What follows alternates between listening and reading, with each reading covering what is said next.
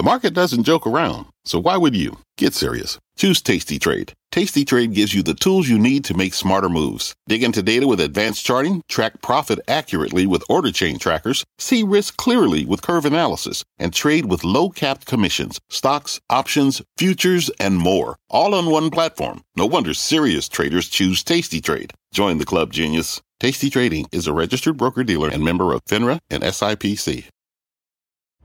I'm Scott Wapner, and you're listening to CNBC's Halftime Report, the podcast, the most profitable hour of the trading day. We record this live weekdays at 12 Eastern. Listen in.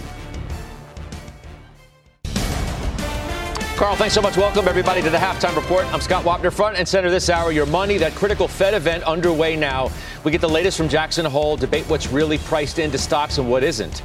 Joining me for the hour today, Josh Brown, Steve Weiss, with me right here on set, Jenny Harrington and Carrie Firestone. Let's check the markets as we always do. It's 12 noon in the East. Take a look here. We're positive across the board. NASDAQ, the big winner thus far, trying to get to a 1% gain right now, 106 and a half, 12,537. Yields on the 10 year, watching those obviously with Jackson Hole going on, got as high as almost 313, dropped down to 308. That's where we currently are now.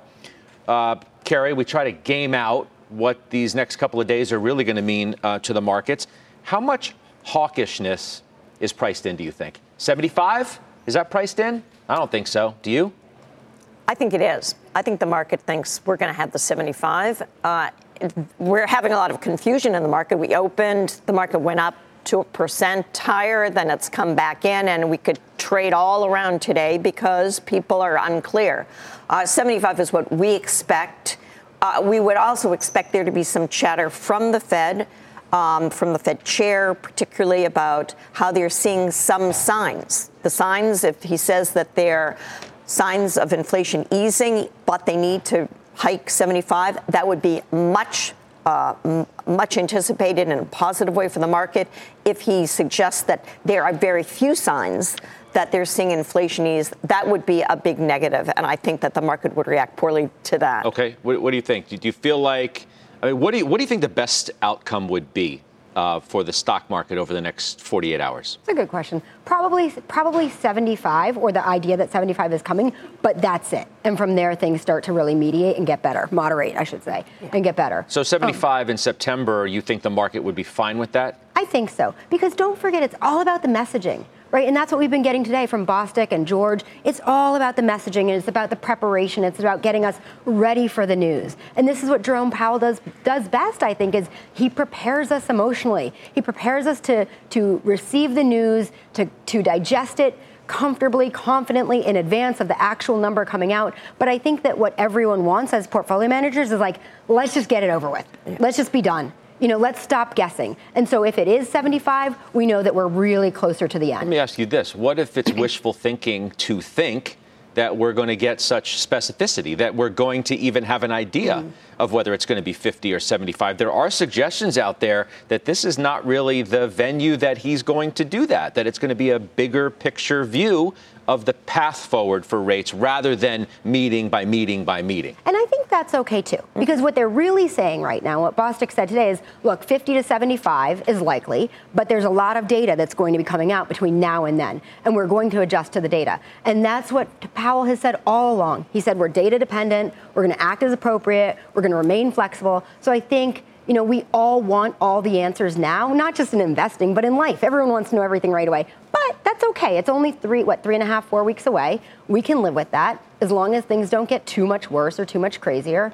Um, I think there's an interesting cross too between if you're a trader, how you're digesting this, and if you're a portfolio manager. For me as a portfolio manager, the truth is I don't really care which it is, right? It doesn't actually have an impact on the businesses of the companies in my portfolio that I manage. If you're a trader, and you have a much shorter time frame, then you have a much bigger impact and a much bigger bigger uh, risk risk for what goes All on. right. So Weiss, I mean, you've been, you know, you've been a pretty ample trader of late, right? In and out of some positions. So what for you is the perfect scenario uh, for the market. And let me remind everybody as well that we're less than two hours from Liesman with Bullard, which, you know, you never know what, what he's going to say. So you got to pay close attention to that. There he is, James Bullard, the St. Louis Fed president, is going to be with Steve in a, in a couple hours' time, a little less than that now. Uh, so, what is the best outcome for the stock market, Weiss? You know, it, it, it, it's a great question, but I just have a good answer. I mean, when any data point comes out, you know, I think the best are 50 50 in terms of what the market reaction is. Because even though the market uh, is pricing 50 to 75, when it actually happens and when the commentary around it happens, that's when you really don't know what the what the result's going to be in the market. So, so for me, I don't think 75 bips would be good. I, I think tomorrow Powell's, uh, you know, Powell's already had all the other Fed governors out here come come out as hawkish as they could possibly be, including today. Sure, there have been some glimmers of hope, like saying, "Hey, let's see what happens after September, and we'll assess." And that's what the market's hanging on to because it's always optimistic. So look, I don't think this is going to be the Powell speech. We're saying we're dying on the hill. We're going to keep going, you know, pedal to the metal and doing 75 each meeting. I mean, you've had 86 Fed tightenings over, you know, modern history, and 75 of them have been below 50 bips. Uh, so to think you'll get another 75, I don't think you will. I think if you get 50, that the market will read that right, and that that will drive the market higher. With the caveat being that. Uh, that maybe the market's looking for 75 to be an end. I think that's sort of looking at it backwards. If they're saying 75, it's saying it's a real, real problem. Yeah. So, so I don't see that. So, we, so come back to the answer to your question with the caveat that I don't know. 50 would be good with not much more that's being said that than what has been said already by Powell and others. Well, what, it, it's an interesting point you make. What has already been said by Powell and others, Josh, leads one to believe whether the Fed chair thinks he needs to either walk back or clarify uh, anything that was taken from his presser that led to a pretty sizable gain in the stock market. Now, granted, the last week has upset that a little bit, but that may be on the, the plate as well. We just don't know.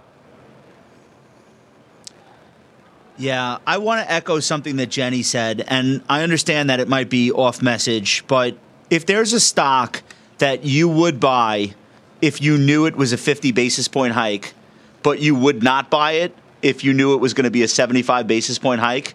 Like somebody tell me what that what what investment that might be, right?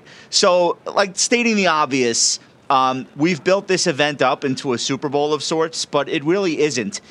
Uh, the most notable thing about uh, Jackson Hole this year is that it's the highest inflation reading ever. Um, so it's like the first time that inflation has been a national crisis since they started doing Jackson Hole in 1982. And like, why did they even start doing this in the first place? Believe it or not, the only way they could get Paul Volcker to agree to sit down with anyone else is if there was fly fishing nearby. Like that's how inconsequential this event has I'm, t- I'm not even making this up. So that's how inconsequential. Even if you look at recent years, the most notable two things that we've seen happen coming out of Jackson Hole. I would say Mario Draghi in 2014 reiterating uh, the dangers of deflation and laying the groundwork for European style QE. That was probably a moment. Um, and then maybe in 2018, when Powell uh, took, I think the speech was called something about guided by the stars, and he talked about like almost like his intellectual framework for the natural rate of interest, the natural rate of unemployment, which of course are not quantified things. It's like uh, it's it's like uh, a Rorschach test for economists. So I don't think that all of a sudden this is going to be the year where they're going to speak tactically. It's it's not. This is an event where they present white papers and talk about their intellectual framework. Yeah, that's what I was for alluding thinking to. about these big picture ideas. So. So, so my so like, let me wrap this up for you. Here's what matters: commodities over the last month. Bloomberg Bloomberg Commodity Index uh, hit its lowest level since February in the first week of July. It's been rallying again. It's uh, 13% off those lows. Commodities are coming back to the forefront. Why? The world is on fire. We have dried up rivers in Europe and in, and in China that are literally not allowing the flow of goods being shipped that way. Like, these are the things that are really going to impact the market. 50 versus 25, you might get a one day market move off of that beyond that, the next day, everyone will act like, oh yeah, I knew it was going to be that. Yeah. So. Uh, don't don't like uh, don't run around in circles and, and drive yourself crazy over this. I mentioned uh, less than two hours away from our own Steve Liesman with Jim Bullard. Uh, Liesman joins us now from Jackson Hole as he uh, prepares for that. And he's already done a couple of interviews today. So, Steve, I, would like your first reaction to this idea. You know, Josh says, you know, maybe inconsequential this meeting when we, you know, it's overhyped. I've read that today too. Timiraos yesterday saying that, you know, it's unlikely that the Fed chair is going to really lay out this granular path of rate hikes for the next few meetings. That's it's a bigger picture view. What's your own view? Um, if I could just back up a little bit, they they think that beta is 50 to 80 percent of stock changes, right? Uh, the the stuff that you do in terms of analyzing the earnings, stocks are going to move with beta. What's the beta? The beta is the Fed, and beta is what's happening with the economy. Um, we're going to do a whole bunch of interviews here. Some of my competitors will do other interviews as well. The Fed chairman will give a big speech. There's lots of room for beta here. So, uh, you know, I, I, get what Josh is saying. I think he's right that 50 75 makes less of a difference uh, than the overall outlook here. Uh, the market has come a long way towards meeting the Fed closer to where they were. So, um, you know, I just say you, you don't pay attention at your own risk. If you think it's not an element, uh, not an important element, you're free not to listen. Uh, we're going to talk to five or six folks. We're going to talk about the near-term outlook. We'll talk about the long-term outlook, and I think all of that matters for investors. And I don't think uh, too, I don't I don't buy the idea of too much information uh, on that point. Walking directly into the trap that Josh Brown set for me. We did have a talk this morning about 50 versus 75 with both Esther George and with. Um, Patrick Harker from Philadelphia. So here's what they uh, Harker from Philadelphia. Here's what they said about these uh, about 50 or 75. I want to see the next reading and then decide. Next that, inflation reading? Yeah, next inflation reading. That said, I want to put this in a bit of a historical context. Since 1983, the Fed has raised rates 86 times. 75 of those were under 50 basis points. And I think we have to recognize that a 50 basis point move is still a substantial move. Obviously, doing 75 in June and July uh, sets a pace that um, I think the public is looking for what changes that would cause you to step down. And I think certainly at some point getting to um, a steadier, more sustainable pace is going to be important. So, Scott, I think there's three themes that I'm watching, and, and these are all more important than 50 or 75. One is there's going to be a fairly big shift from Powell from last year, who did uh, uh, sort of put his eggs in the transitory basket last year. He's taken them out and put them more into we got a lot of work to do basket.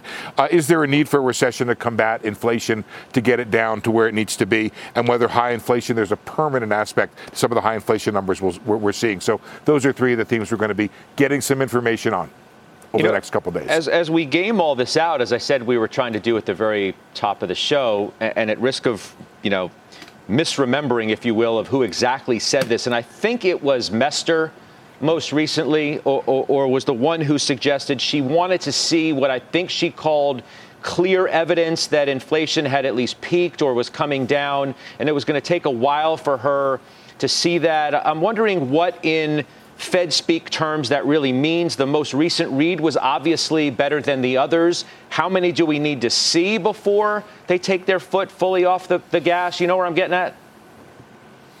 I do. Um, so we asked Esther George actually volunteered this yesterday. She wants to see three months in a row of good data.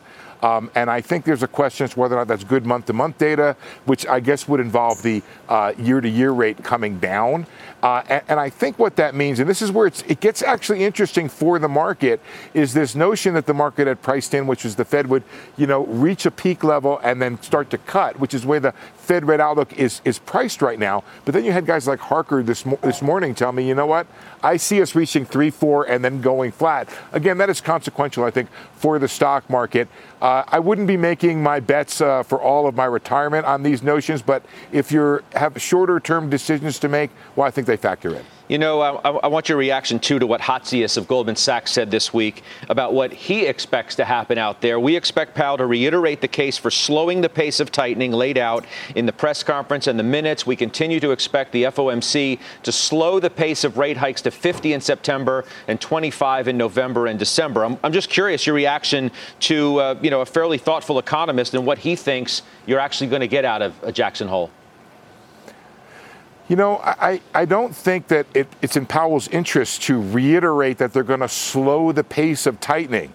the Fed has been fighting this battle almost every day. Every time we have somebody on air, they're trying to keep the market from thinking there was actually a pivot. So mm-hmm. I don't think it pays for Powell to do that.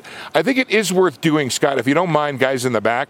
Uh, Powell at Jackson Hole last year, I think it's worth reading that. Uh, that quote that he had, which is kind of interesting. He says incoming data should provide more evidence that some of the supply demand balances or imbalances are improving and more evidence of a contained moderation in inflation. Inflation was 5% when he said that.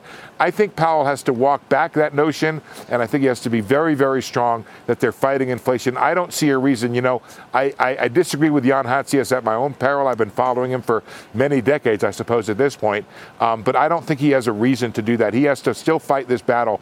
The, the pressure's off of him a little bit because of how the market has reacted the last few days, that the uh, Fed funds futures has come towards the Fed, but he still has to affirm the guidance, I think. I, so I would expect a fairly hawkish Powell uh, tomorrow. I'm curious. I mean, I guess if the if the market had continued to rally into Jackson Hole, I wonder if there would have been the need then for the Fed chair to walk back or clarify what his actual message was in the press conference that set the market off in the first place.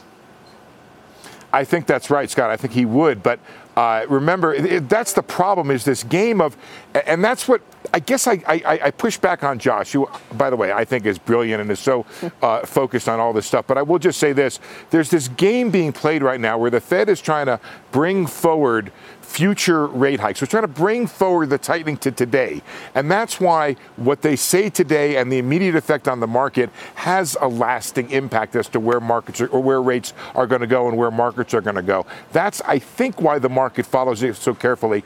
And the other thing that's sort of a little bit wrong with Josh's idea, and I hope you give him a chance to respond, is people spend an awful lot of money and time trying to figure this out. Maybe they're totally wrong about it, but maybe there's an element where they're right and there, there are some yeah. sort of permanent, lasting uh, elements elements to the reaction to the immediate uh, comments by the Fed. Yeah. Let's, uh, let's let Josh uh, respond to you, Steve. Josh, go ahead. Sometimes I feel like I'm in a in an amnesia ward, and I'm the only one that remembers how this stuff actually goes down. And like, I think it's, I think the commentary, I think the commentary coming anytime anyone from the Fed speaks, we should pay attention. So let me let me just like let me just clarify uh, what I meant by that. What I'm trying to say is historically, it hasn't been fruitful for investors to make bets ahead of Jackson Hole that they then would have to live with as though that were the reason they made the bet. So that's what I'm really saying, Steve. But I feel like okay. I'm the only person yeah. that remembers how this really works. So, so, so two potential things happen. Uh, we come away thinking it's 50, or we come away thinking it's 75. We don't actually know tomorrow, unfortunately. But like, let's say he sounds more dovish than you thought. The market could either go up huge or down huge. And then the commentary all over the financial media is going to be, well, the market doesn't like that they're starting to sound dovish. They think the Fed is getting afraid of uh, the slowdown. Or they sound dovish, the market rallies. The market likes it because it indicates that the Fed feels better, that what they've done already on, on financial conditions tightening is enough. Play that same scenario out with 75. We come away with him hawkish. The market sells off. Oh, stocks don't like it because he's hawkish. Or he's hawkish, stocks rise. What are we all talking about? We're all saying, oh, the market likes it because they're being tough. So we're going to get a reaction in the market one way or the other. And we're all going to be able to say, here's what the market sees that it either likes or dislikes. Well, and that is the issue with trying to game this out. I tell you what, I mean, I feel like, and look, I, I, don't like to do, I don't like to do the sort of tick by tick by tick explanation for why something's doing, but um, I feel like if you look at what the, the major averages are doing um, right now, I feel like 75 would be upsetting to the market, and the fact that you know Liesman or not. Uh, uh no, I, I feel like it would be, and that Liesman suggesting, which he did, that I think your exact words, what I would I would expect a pretty hawkish message from the Fed chair tomorrow. Um, I don't think the market really wants to hear that. And, you know, I know these aren't huge moves we're seeing, but the market is very, very sensitive to um, what's going to come out of Jackson Hole. Just anything that anybody says. I don't think 75, Steve, would be well treated by the stock market. You know, I, I, I want to back up what Josh is saying here that the 50 or 75, I don't think is much of a hill of beans for an mm-hmm. investor with a with a horizon of, of five years. And I would not be buying and selling stocks based on 50 versus 75. The key here, and I by the way, if you go back to my interviews I've done and listen to the interviews I will do, I keep asking them, what's the difference? What does 50 or 75 really mean? And what it means is uh, a 75 would mean they're still accelerating into a place where they need to be in terms of getting to neutral. They need to get, that they feel themselves to be further behind where they need to be. And that means that the horizon of when the Fed would either pivot or stop, or stop raising needs to be further out. The only thing, Scott, I've said this over 20 years, that matters about the predictions of the future is what it says about where things are priced today right? That's the only reason because none of those predictions will end up being right. It's just the best guess about what's going to happen. That's why we talk to these folks. That's why we listen to them. I hear you. Um, look, and everybody, Carrie, I know everybody's going to say, oh, if your time horizon is longer than, you know, if it's five years, none of it matters.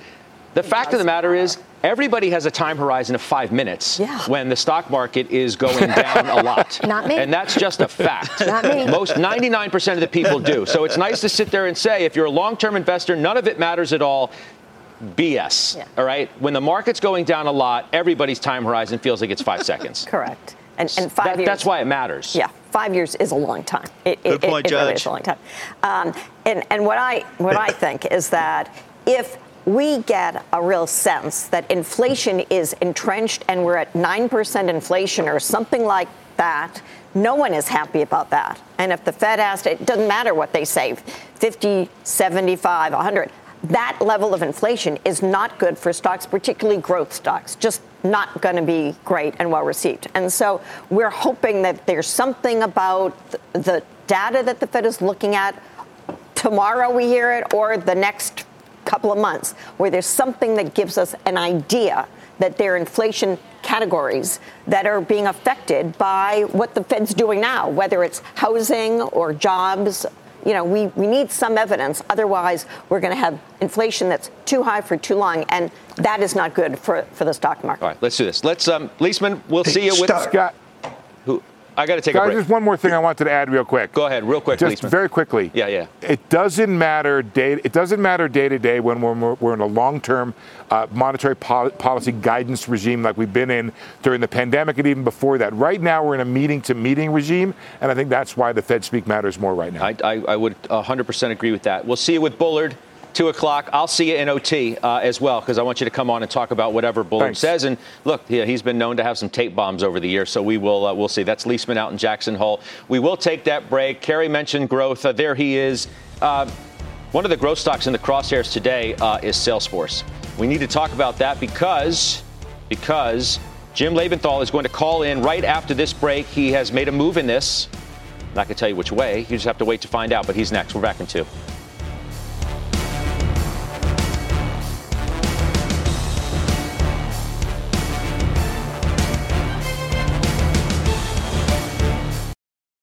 Old Dominion Freight Line was built on keeping promises. With an industry leading on time delivery record and low claims rate, we keep promises better than any other LTL freight carrier because we treat every shipment like it's our most important one. Visit ODFL.com to learn more. B2B selling is tougher than ever, and we feel your pain. If you're struggling to close deals, consider giving LinkedIn Sales Navigator a shot. This sales intelligence platform helps professionals like you engage high value customers drive higher revenue, and increase sales performance. Sales Navigator also guides you in targeting the right buyers, highlights key signals such as job changes or which accounts you should prioritize, and uncovers hidden hot prospects so you can find those buyers that are most likely to convert. Fueled by LinkedIn's 1 billion member platform, Sales Navigator gives you the most up to date first party data, enabling you to unlock conversations with the people that matter. Right now, you can try LinkedIn Sales Navigator and get a 60-day free trial at linkedin.com slash halftime report. That is linkedin.com slash halftime report for a 60-day free trial. Let LinkedIn Sales Navigator help you sell like a superstar today. Just go to linkedin.com slash halftime report and get started.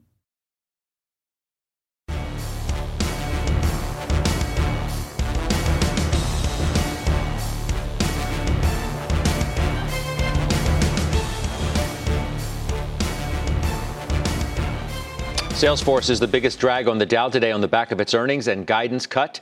Farmer Jim, he owns the stock. He joins us now because he's buying more. So you just got off a plane and you couldn't wait to tell us that you're buying more Salesforce. Why? Hey, you guys wanted to know. Um, listen, happy to be on. Um, look, it's a small position. We talked about this yesterday, Scott. Um, I'm adding a little bit here. It's still going to be a small position. I'm trying to get comfortable with the multiple, but it's a fabulous company. Okay, um, we use Salesforce. A lot of people use Salesforce, and the way they uh, pervade and get into every system and every nook and cranny of your business is pretty incredible. Um, but I think what's probably more important is what we're looking at for growth here is mid to high teens revenue growth uh, for the next quarter and into next year. And that's not only good for Salesforce, it sort of bodes well for enterprise spending. So it's small because of the multiple. It's a little bit over 2%. A normal position for me is going to be around 4%. But I also think, Scott, they've lowered the bar. They've lowered the bar, and I think they've lowered it to a level that they will easily clear. At 30 times next year's earnings, I'm in. I still feel like you have half love for it, right? I mean, you say the multiple is preventing you from building a bigger position, but then you gush all over the company and the reasons why you're in it in the first place. Why not, if you're in, just be in? And if you're out, just be out. I will. I will take your criticism uh, to heart half love, maybe how about two thirds love, okay? Uh, but you're right, it's not full love. If it were full love, it would be a lot larger in my portfolio. Simply put, this is not a hill I'm going to die on. You know my signature stocks. Everybody knows them. You know, if I can get more comfortable with this over time, maybe it becomes one. But it's not the sort of stock that I think is going to return on the level of, say, a Boeing or a Paramount or a Qualcomm or a Cleveland Cliffs. I think it will be a positive returner. And it's my only software stock. Well, no, I've got a little bit of Microsoft too. Um, so look, I've got to have a toehold here. That's what I've got. Okay. I appreciate you calling in and telling us about it. That's Jim Lebenthal, okay, Farmer brother. Jim, better known as. Uh, we'll see you back soon. What do you think of Salesforce in the quarter? You own it? Yep, I do own it. Okay. And How about this move? I think it's a good move for Jim to make. Uh, we've owned it for a while. We bought more of it when it, it fell over the last 12 months. But the reason that we think that it's still a stock to own is the following. If you looked at just their core business, operating income was up 27%. They're buying back $10 billion of stock. They First ever buyback. Correct.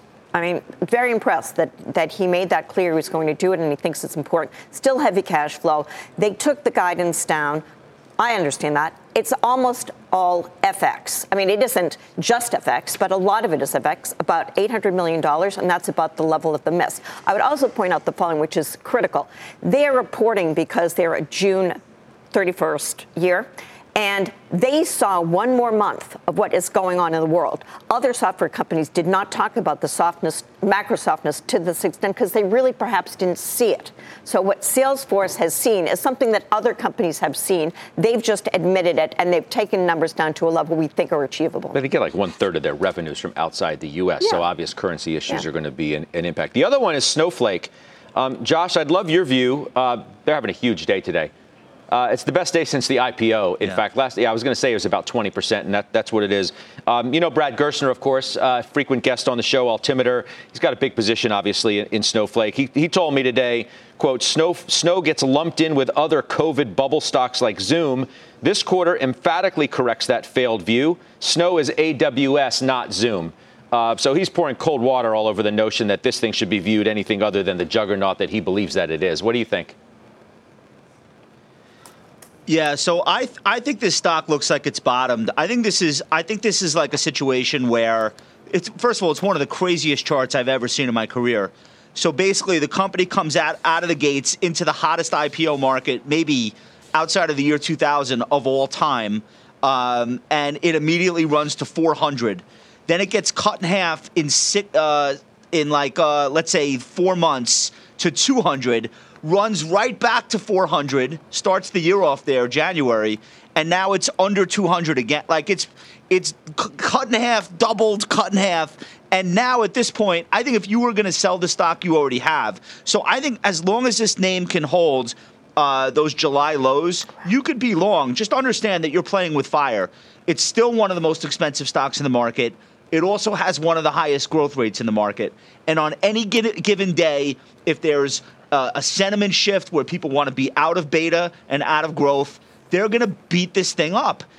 conversely, when this company report, uh, reports actual results, the results are astounding. It's in the hottest segment of the hottest part of technology, and it's going to continue to dominate within that segment for a long time to come. So it's a $60 billion market cap.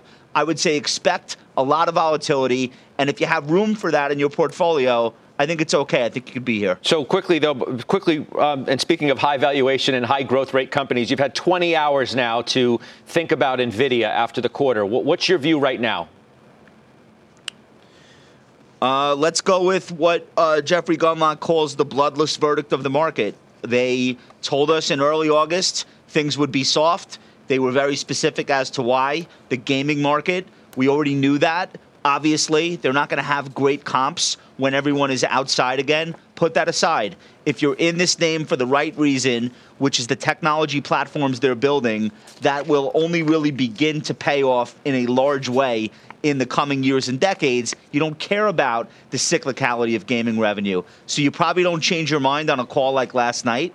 Um, I think they said all the right things. Stock was poised to open down 5%. Now it's up 2%. I think that's the verdict of the market. Okay, we get it. This quarter was soft. We know why.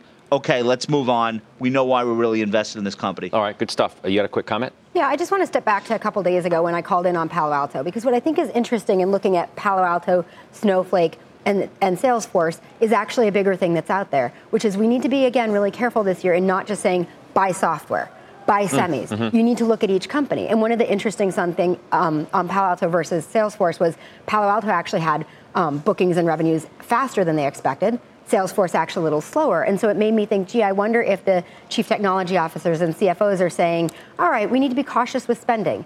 But cybersecurity is where we need to put everything. And maybe we can slow down a little bit on CRM, on client relationship management.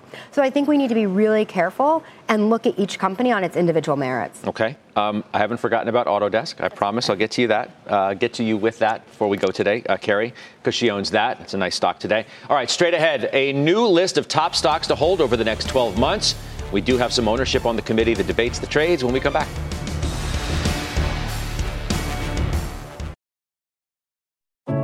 What does it mean to be rich?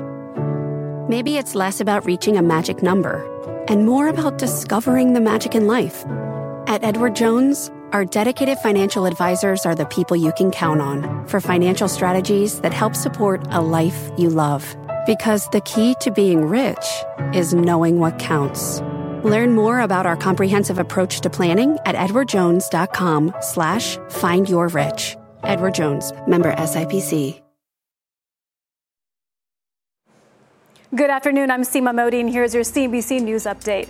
A Russian court today releasing the former mayor of Russia's fourth largest city, who, has, who was arrested yesterday on charges of discrediting the country's military. Yevgeny Roizman was allowed to go home while the investigation continues, but is prohibited from communicating with anyone other than his family and his lawyers. Roizman was fined three times earlier this year on similar charges, paving the way for a criminal case the law authorizes for repeat offenses. Harvey Weinstein has been granted an appeal two and a half years after he was found guilty of rape and sexual assault.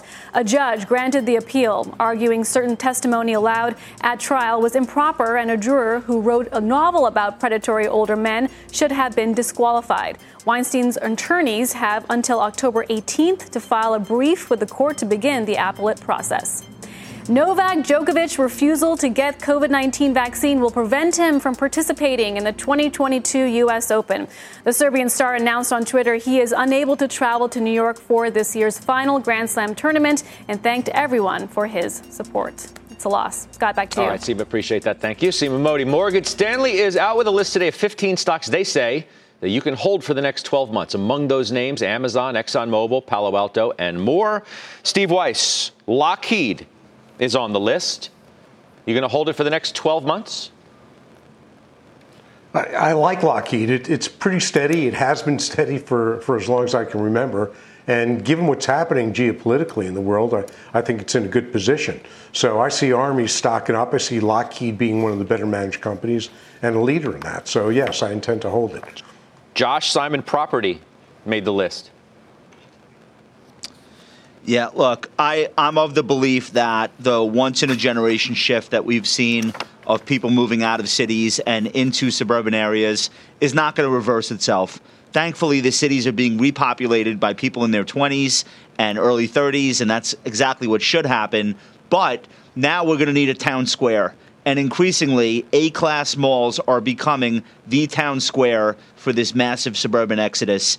And the foot traffic numbers prove it. So Simon only does high end malls, only has high end tenants. They're in all of the best locations all over the country. And I think for that reason, this is a REIT that will continue to pay a nice dividend uh, for years to come. Okay. Uh, Jenny, Thermo Fisher on the list. Thermo Fisher, Carrie and I were talking about this earlier, and one of the things we were saying, above all else about this company, is it has a phenomenal management team, like really professional, really consistent, always under promises a little bit, over delivers, and they're in a space testing analytics that, that has eternal eternal um, need. And so this is a stock that I think I wouldn't just hold for 12 months, but like I really could hold it for 12 years.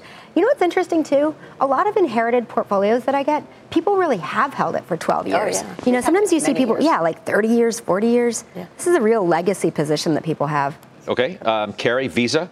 Made the, you also own Thermo, by the way, just mm-hmm. to get that out there. Uh, Visa, exactly. though. Yeah, well, we like Visa because it has some uh, tailwinds. Uh, it's big in cross-border spending, and what we're seeing, so many people are traveling. Uh, that's been fantastic for Visa. They, they're seeing those numbers up above 2019 in terms of the spend that they're getting on their credit cards. It's the top of the game in terms of the technology. It's been a very good stock this year, and we think that can continue. Let me just come back to you on Autodesk before I take a break. I'm not going to go through Amazon. I mean, yeah, for, for right, a conversation yeah. on owning Amazon for the next yeah. um, 12 months. I don't know that anybody who owns it between Josh, Carrie, uh, or Weiss are going to say no. Uh, Autodesk, as I said, is pretty nice stock, up a couple percent today on the back of earnings. Yeah, they had a really strong quarter, 17% revenue, 36% EPS growth. They've started to come out of the doldrums in construction. They're getting new business. Most of their business is subscription, and people are using it and adding to their usage of Autodesk. And we think that at this price level, it's been down this year and it's starting to come back. We were really pleased pleased with the quarter and the guidance for the future. All right, good stuff. Home builders, they've been moving higher over the last few months, but a bearish call is out today on some of those stocks. We'll find out how you should be playing that group amid higher interest rates. We'll do it next.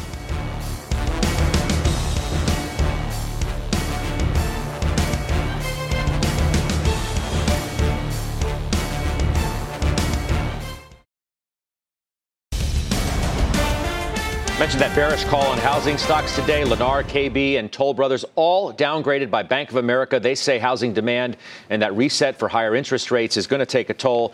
Everybody knows at this point what's happening in the housing market. You took a long look mm-hmm. at these housing stocks in, in, in February right. and passed across the board. Why? Right. So in February, we looked at them when they were down 20%, and superficially, the numbers looked amazing. But then what we found out was that earnings were still two to four times higher than they were pre pandemic. So that was obviously unsustainable.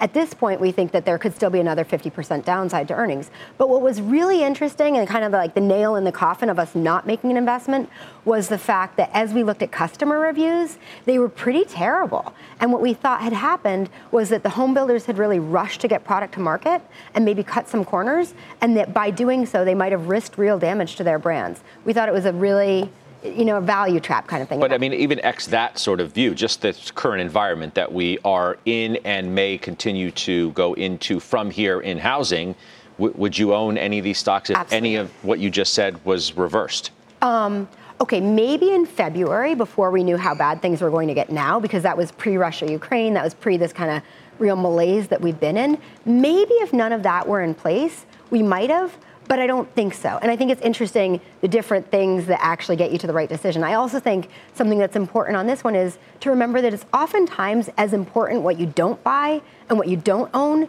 as what you actually do end up buying. So yeah, so now we're looking at we're like, whew, you know, disaster averted. Mm, yeah. Josh, you still own Invitation? I do. I continue to think that this is like one of the best asset classes available for investors. There are not a lot of ways to directly invest into single family homes. Invitation is one of those situations, and it's got fantastic leadership. I've spoken with uh, Dallas Tanner uh, the CEO. I understand the pedigree here. Uh, a lot of smart people founded this business, and it continues to thrive. So I am long. I'm a long-term investor here. I'm not going anywhere. All right, we will take a quick break. When we come back on the half, Mike Santoli joins us with his midday word. It's next.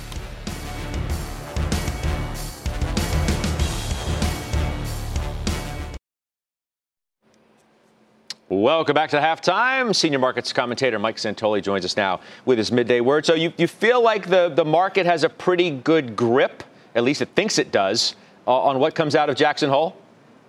Yeah, I do. I, I, think the market is behaving as if there isn't this big, dangerous gap between market implied outcomes for the Fed uh, and what the Fed has been trying to convey. Right here, the, the, the, chatter this morning emphasizing that a half percentage point rate hike in September, if that's what happens, is still an aggressive uh, part of the tightening campaign, and so the market trying to make sure the market doesn't view that uh, as kind of a wishy-washy, dovish move down from a potential 75. I think all that makes sense, and you're seeing uh, all those elements uh, of macro that were at the borderline of being threatening, like the 10 and 2 year yields up near that kind of pain point, as well as what oil was, as well as what the dollar was, easing back slightly. I, you don't want to make too much of it. I think in general, the market came into the week still a little bit overbought. We've relieved that. Apple has decompressed a fair bit during this week. That was a, that was an issue. A little too much reliance on Apple, uh, and you're just a few percent off the highs. I don't want to draw grand conclusions, but it seems as if the market is uh, is on relatively balanced footing. Well, I mean, market seems like it's okay with 50, but do you think that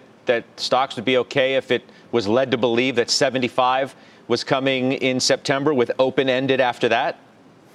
Well, I think the open ended after that is probably the issue. To me, it's the destination point. If we're getting up to three and a half, four percent on the short end, and it's just going to stay there for a while. In fact, that might be what the ultimate uh, intent is of the messaging, which is let's not focus too much on what happens in the next couple of meetings. Let's focus on the fact that it might be higher for longer, or at least we're going to plateau for a while, and the inflation fight will will kind of convert toward a, a resolve not to uh, be quick to ease policy down the road. But that's way beyond, I think, the, the stock market's immediate window of what it cares about right now. Do you feel like we're uh, still especially sensitive to any of the Fed speakers? You know, not including the, the Fed chair. As I said, in, in, a little more than an hour, Bullard, right? He's got a history of, of yeah. saying things that moves the market. Sure. Uh, so I feel like if the market uh, sort of sees like it's comfortable uh, in, in one scenario, there's always the possibility for a jolt coming that's challenged in a, in a way, a persuasive way, I guess. Uh, so obviously can go uh, all different directions from here. But um, it would seem as if right now uh, they, they, they, don't want to focus people on the idea that they're still chasing inflation higher with ever larger uh, rate hikes or that 75 is becoming the norm. Unless we deviate from that message, uh, I, I, feel like it can be absorbed. Yeah, it, it's interesting watching the move in rates too today. You get to about 312, 313, and now as we're yeah. having this conversation, we're back at like 306. So that, that's going to be yeah. a focus too. Mike, I'll see you in a few, few hours. Okay, that is uh, for your last word. That's Mike Santoli from the exchange. Travel stocks are on the move today. A number of names are above a key level. We will debate if there's still time to jump into some when we come back.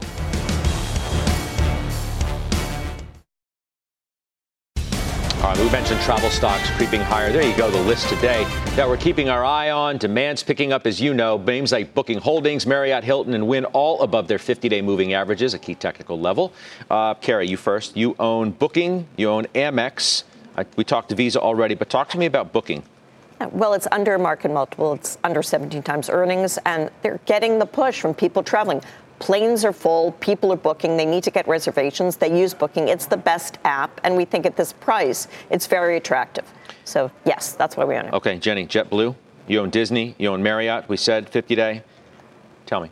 Well, I think this is where we see Roblox and NVIDIA's loss is these guys gain. And when we think about the consumer and who's hurt by inflation, we need to remember that each consumer isn't hurt equally. And wherever you travel, I mean, I know we've all been on planes. I'm sure everyone watching this has been on planes, has driven, has gone to a theme park, has done something, and it is off the charts busy everywhere you go. So these are still mm, JetBlue, Disney, Marriott. None of them have returned to the full earnings growth that we expect, but they are well on their way. And you look at Disney, where you know we think we're getting to 10 bucks of earnings, that would put it at about 11 and a half times. JetBlue, we think they're getting to $2 of earnings. That would put it at four times. So the earnings growth is coming. And all you need to do is hop on a flight to see it. Yeah, I know. But if, like, travel's crazy, yeah. flights are packed, year to date, I'm looking at it right now. That's what I'm looking at. JetBlue is down 42%. If you can't get when the getting's good, when are you going to get? I, I, think this is where you buy low and sell high. You know, like obviously you didn't want to buy it at, when we did at $15. We should have bought it here. Um, but you need to look forward and you need to be early. And we also know that JetBlue's share price is kind of specific too to the Spirit. And I think the Spirit acquisition was so noisy and so cloudy and so emotional that it's distracted people from the fact the estimates for 2024 really are about $2 a share. And so I think now that Spirit's over, that shift will start to happen, and people will see that it's just a cheap company. Okay, we'll take a break. Uh, we'll come back. We'll do final trades next. Are you following the Halftime Report podcast? What are you waiting for? Look for us in your favorite podcasting app. Follow the Halftime Podcast now.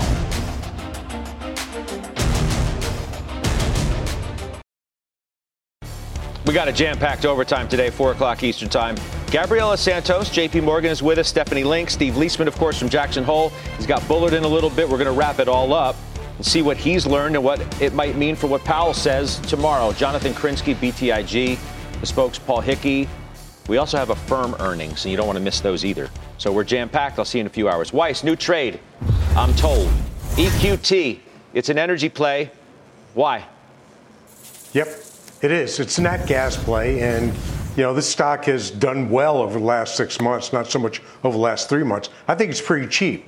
I mean, you know, on a free cash flow yield, you got about 14%, and I'll go back to it again. Natural gas, NGL, so it's in the sweet spot. I continue to believe that nat gas prices are going to accelerate. This one's not that well known, not that small market cap at 18 billion, but I think it's got a lot of upside here. And so that's why I bought it. I think it'll be an intermediate term trade. As you know, I don't think energy is investable over the long term. Mm-hmm. I think history's proved that out. But I think over the next six months or so, this All stock right. could do very well like as this, we go through winter. I feel like this is Joe Terranova a name as well. EOG. I might be misrepresenting that. Uh, but at any rate, uh, final trade, Weiss, quick.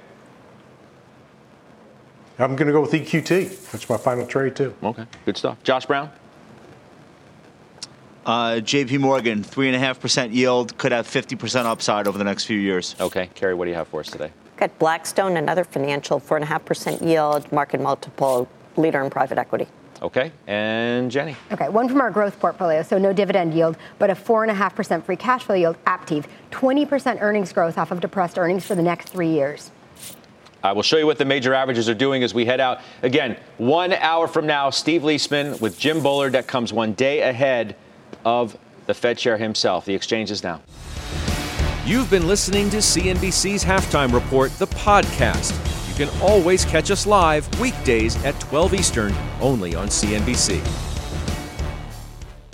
The spirit of performance defines Acura, and now it's electric. Introducing the all electric ZDX, Acura's most powerful SUV yet. While what powers their cars may change, the energy that makes Acura never will. Crafted using the same formula that brought them electrified supercars and multiple IMSA championships, the ZDX has track tested performance that packs an energy all its own. With a premium Bang & Olufsen sound system and up to 313 mile range on a single charge, and a Type S variant with an estimated 500 horsepower, the ZDX is everything they said electric could never be. It was built with the driver in mind, just like Acura's been doing since the beginning. We could talk all day, but the only way to experience this electric performance is to drive it yourself. Unlock the energy and order yours at Acura.com.